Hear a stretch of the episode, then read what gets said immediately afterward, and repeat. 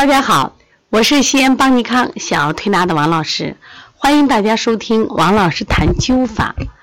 关于这个艾灸呀，很多人问到一个问题，这个问题特别好，他问的是这个艾灸时候的量是应该怎么把握？到底是以客户的感觉为标准，还是以这个时间为标准？因为有的时候我们会看到，哎，灸多少十到十五分钟，哎，这个人灸二十到二十五分钟。那到底什么为标准呢？其实今天想讲讲一个得气感，也就施灸师的感传，这是非常重要的。其实做针灸的时候都知道有一个什么得气叫酸麻胀，那艾灸的时候有没有这种气的感传呢？也是有的。它不仅仅是酸麻胀，它还有这种扩热感、透热感，啊，散热感。哎，这种感觉你要出来的话，气之病所，那效果会更好。那么今天我们就来分享一下谢希亮老师来谈的施灸时的感传。他说：“这个感传于湿热点，注意这个词，你记住了，湿热点，湿就是什么？嗜好的意思，就他特别喜欢热，他觉得特别舒服，能够穿透，叫湿热点。”他说：“灸法跟针法一样，当我们用灸法刺激穴位时，也会随着经络发生感传现象。”这就是我们平常所讲的得气。日本人把这个不叫得气，叫针之响。根据临床实践，我们发现越敏感效果越好，就是你的感传越强烈啊！我这麻得很，我这冷得很，我这痒得很，越好啊。其实，在这个《黄帝内经》就是里面写到过这样一句话，说“次之要气之而有效”，这说明气质是非常重要的。其实我们灸之要也是。气滞而有效，也就是说，这个得气的感觉，我们可以判断疗效得来的快还慢，叫迟速。那灸法呢？使用灸法呢，医者的手下没有像针法那样的感觉，但是病人呢却有感传出现。必须在一定时间或者一定的次数以后，才会有各种各样的感传现象。但不是每个人。都一定有这种感传现象，有的人是循经感传，有的人是逆经感传，还有的人是像身部感传，就表面不让身部热；有的人像病灶感传，就是我阿是那个地方得病那个地方有感觉。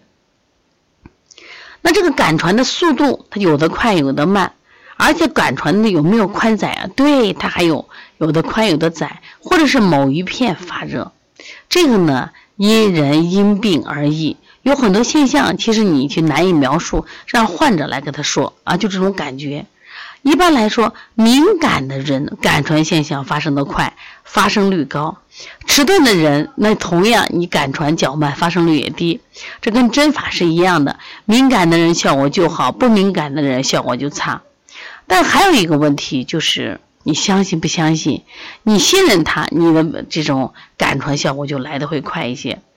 其实我们嗯，也不是一味的要求追求感传。其实你灸热了就有效果，但是感传的话，它的临床效果会更好。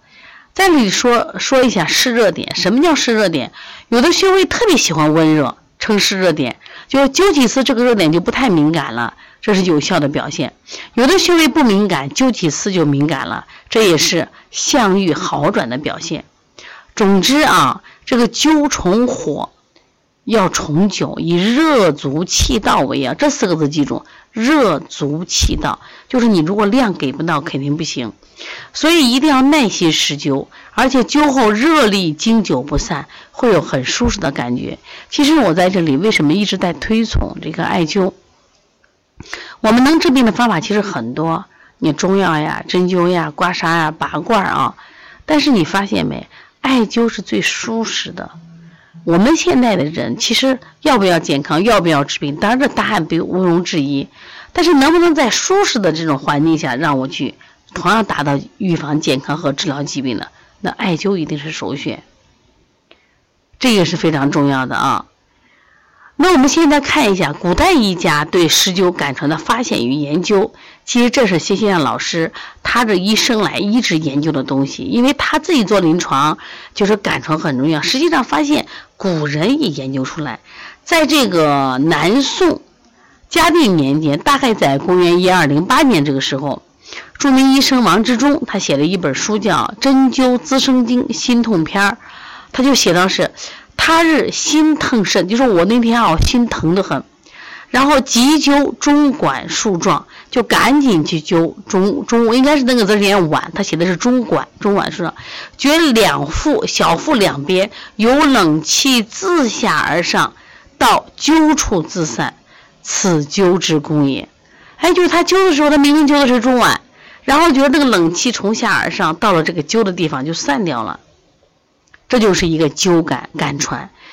然后到南宋宝庆年间，大概是公元一二二五年，也就是后就过了了十七年间，一个著名的作家医生叫文人七年，他是四个字啊，他写了一本书叫《备急灸法》，他说其爱火。即留住先道尾闾，就是我们今天说的这个龟尾穴、长强穴这个位置，气热如蒸，又透二外肾，就是我们的两个肾腧啊，两个肾，拒绝蒸热，就蒸馍的蒸蒸热，一时复留住涌泉穴，就挪的时候觉得这个热又挪到什么呀？涌泉穴，自二自上而下，渐渐周遍一身，大家感觉到了没？就是你听这个文人清人写的这个。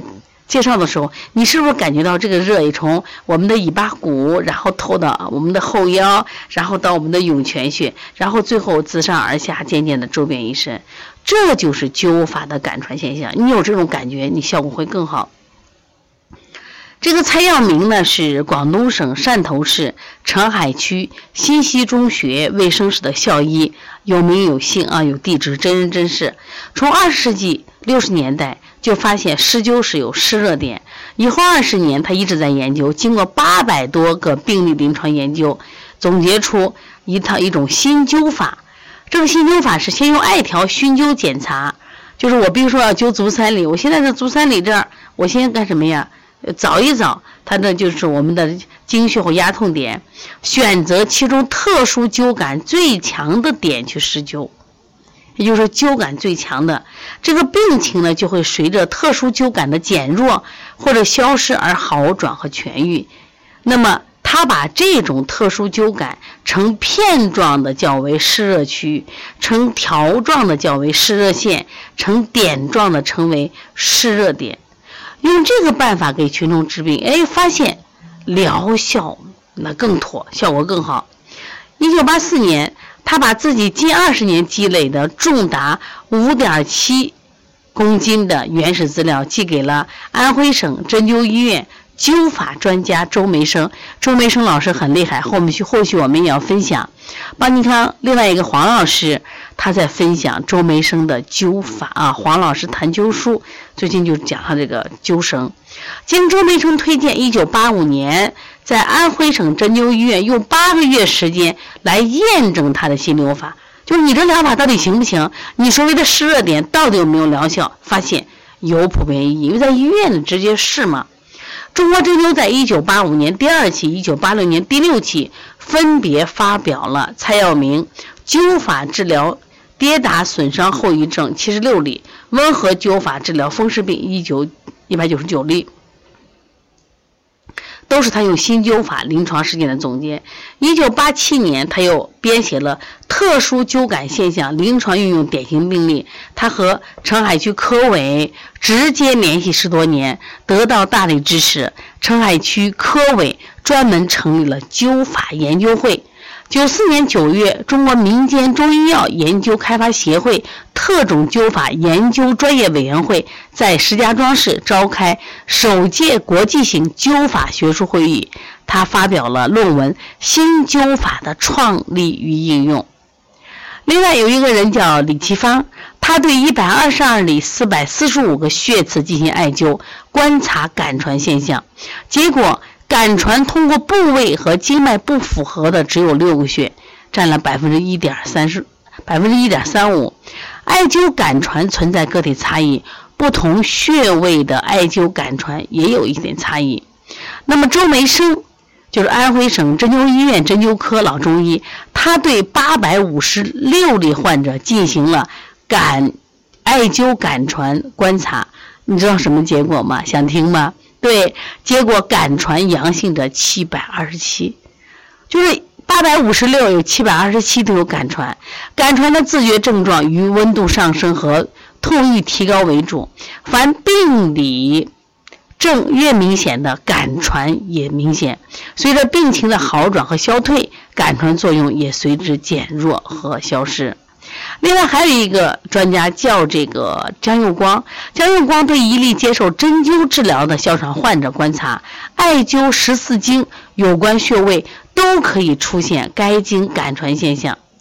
怎么样的表现呢？患者描述有一股条状的热流，热行下达，宽二到三毫米，部分区域呈明显增宽的片状，热流感传速度比针刺。有时出现的触电感为慢，感传的走向基本和经络的循行路线基本一致，是不是特别了不起啊？就是很多人说经络看不见嘛，但是有没有经络？因为它感传路线就跟我们经络走的方向是一样的，说效果是非常好的啊。所以施灸式的感传，我们今天说到这里，当然后面我们还有在介绍，因此想说施灸师有感传效果会更好。当然，他说病理比较明显的人，感传效果明显。如果你这人身体没有病，你保健可能感传效果就会弱一点。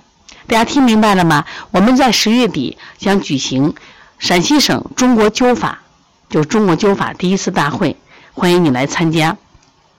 关于灸法，我们除了有直接灸法，还有间接灸法，还有格物灸法。其实各种灸法都有自己的特点和技巧，我们把你教会。用灸法来对自己家人的健康、对自己的健康保驾护航，也可以用你学到的灸法，让更多的人受益。